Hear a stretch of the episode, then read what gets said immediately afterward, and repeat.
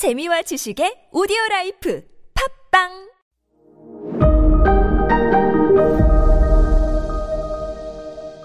네, 여러분 안녕하십니까. 역사 스토리텔러 썬킴 인사 드리겠습니다.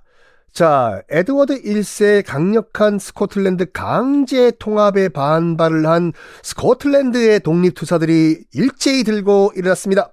그 중심 인물에 누가, 있, 누가 있으냐면 윌리엄 웰레스라는 인물이 있었습니다.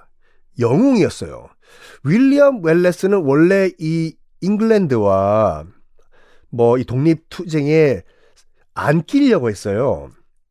뭐 다른 옆집에 있는 뭐 리차드, 토마스, 뭐 로버트 다 독립 운동에 투, 이, 들어갔어도 이 윌리엄만큼은 난 됐고요. 난 집에서 그냥 와이프랑 잘 살겠습니다. 아 빠이빠이 빠이빠이 됐어요.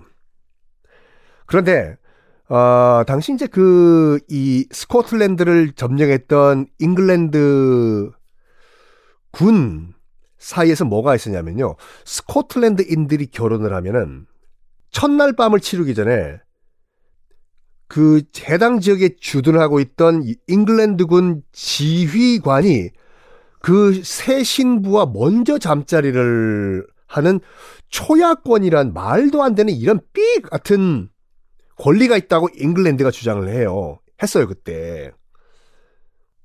근데 웰레스가 그걸 딱 보고 공식적으로 결혼을 하면은 결혼식을 올리면은 잉글랜드 군사들이 와가지고 자기 와이프 첫날 밤을 치르기도 직전인 그 와이프를 납치해 가서 지가 먼저 자잖아요. 그래서 윌리엄 웰레스는 결혼을 밤에 숲속에 들어가서 단둘이서 몰래 합니다. 몰래 해요. 근데 웰레스의 부인이 그렇게 미인이었대요. 그래서 이, 이 영국 주둔군 사령관이 겁탈을 하려고 하다가 반항을 하니까 이 웰레스의 이 부인이 영국 군인에게 반항한 것은 영국 국왕에 대한 반, 반항이다 해서 즉결 사형을 처해버려요. 여기에 윌리엄 웰레스는 눈 돌아갑니다. 여러분 같으면 안 돌아가요? 이제부터는 잉글랜드 인자도 없어요. 모든 잉글랜드 애는 다 내 적이야. 그때부터 내가 지금까지 스코틀랜드 독립운동에 참가하는 거 죄송합니다. 창을 주십시오. 칼을 주십시오. 이래가지고 스코, 스코틀랜드 독립군을 이끌면서 싸우는데 잉글랜드 본토까지 치고 내려옵니다. 어, 이 웰레스가 뭐라고 할까? 그 영국 입장에서 봤을 땐 스코틀랜드에서 스코틀랜드의 악마로 묘사가 됐어요. 그렇겠죠. 영국 입장에서 봤을 때는 어떻게 싸웠냐면요. 일단 객관적인 하드웨어는 윌리엄 웰레스의 스코틀랜드 독립군이 딸려요.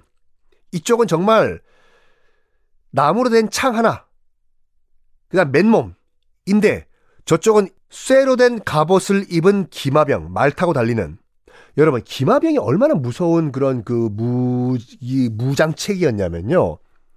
어, 요즘으로 치면 이 하나 병사당 뭐가 뭐 어느 정도 비교되는지 아십니까? 탱크 아니에요? 사람 보병 한 명당 전투기 안 되었어요. 잽이 안 돼. 그런데도 연전 연승을 했어요. 윌리엄 웰레스는. 왜?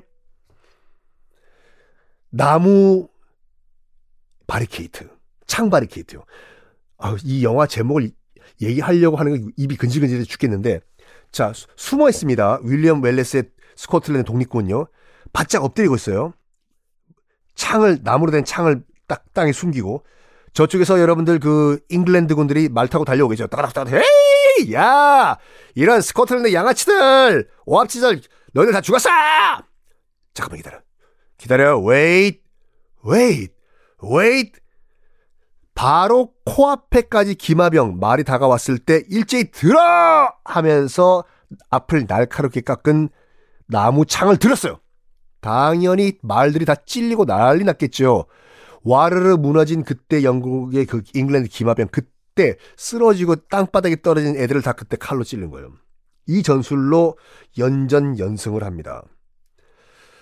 그래도 수적 열세는 극복을 하지 못했습니다. 결국에 윌리엄 웰레스는 잉글랜드 군에게 잡힙니다. 그리고 모든 사람들이 다 보는 앞에서 사지가 찢겨 죽임을 당해요. 죽임을 당하기 전에 윌리엄 웰레스는 하늘을 바라보면서 한마디 외치고 짧은 인생을 마감했습니다. 그 말이 뭐였냐면 Freedom! 이었어요. 맞습니다. 영화 브레이브하트거든요. 브레이브하트의 그 멜 깁슨이 여, 연기했던 그 캐릭터가 윌리엄 웰레스예요. 그리고 영화 브레이브 하트에 나왔던 그 영국군 영국 측의 왕이 바로 에드워드 1세였고 요 context를 이해하시면서 다시 보시면은 이해가 돼요. 거기 보면요. 그 브레이브하트 보면은 영국 왕실인데 안에 있는 여자들은 다 프랑스 여자들이에요. 소피 마르소 나오잖아요. 아마 영화에서도 소피 마르소가 자기 프랑스어 쓸걸요? 고증을 위해 가지고. 얼마나 신났겠나요, 소피 마르소가.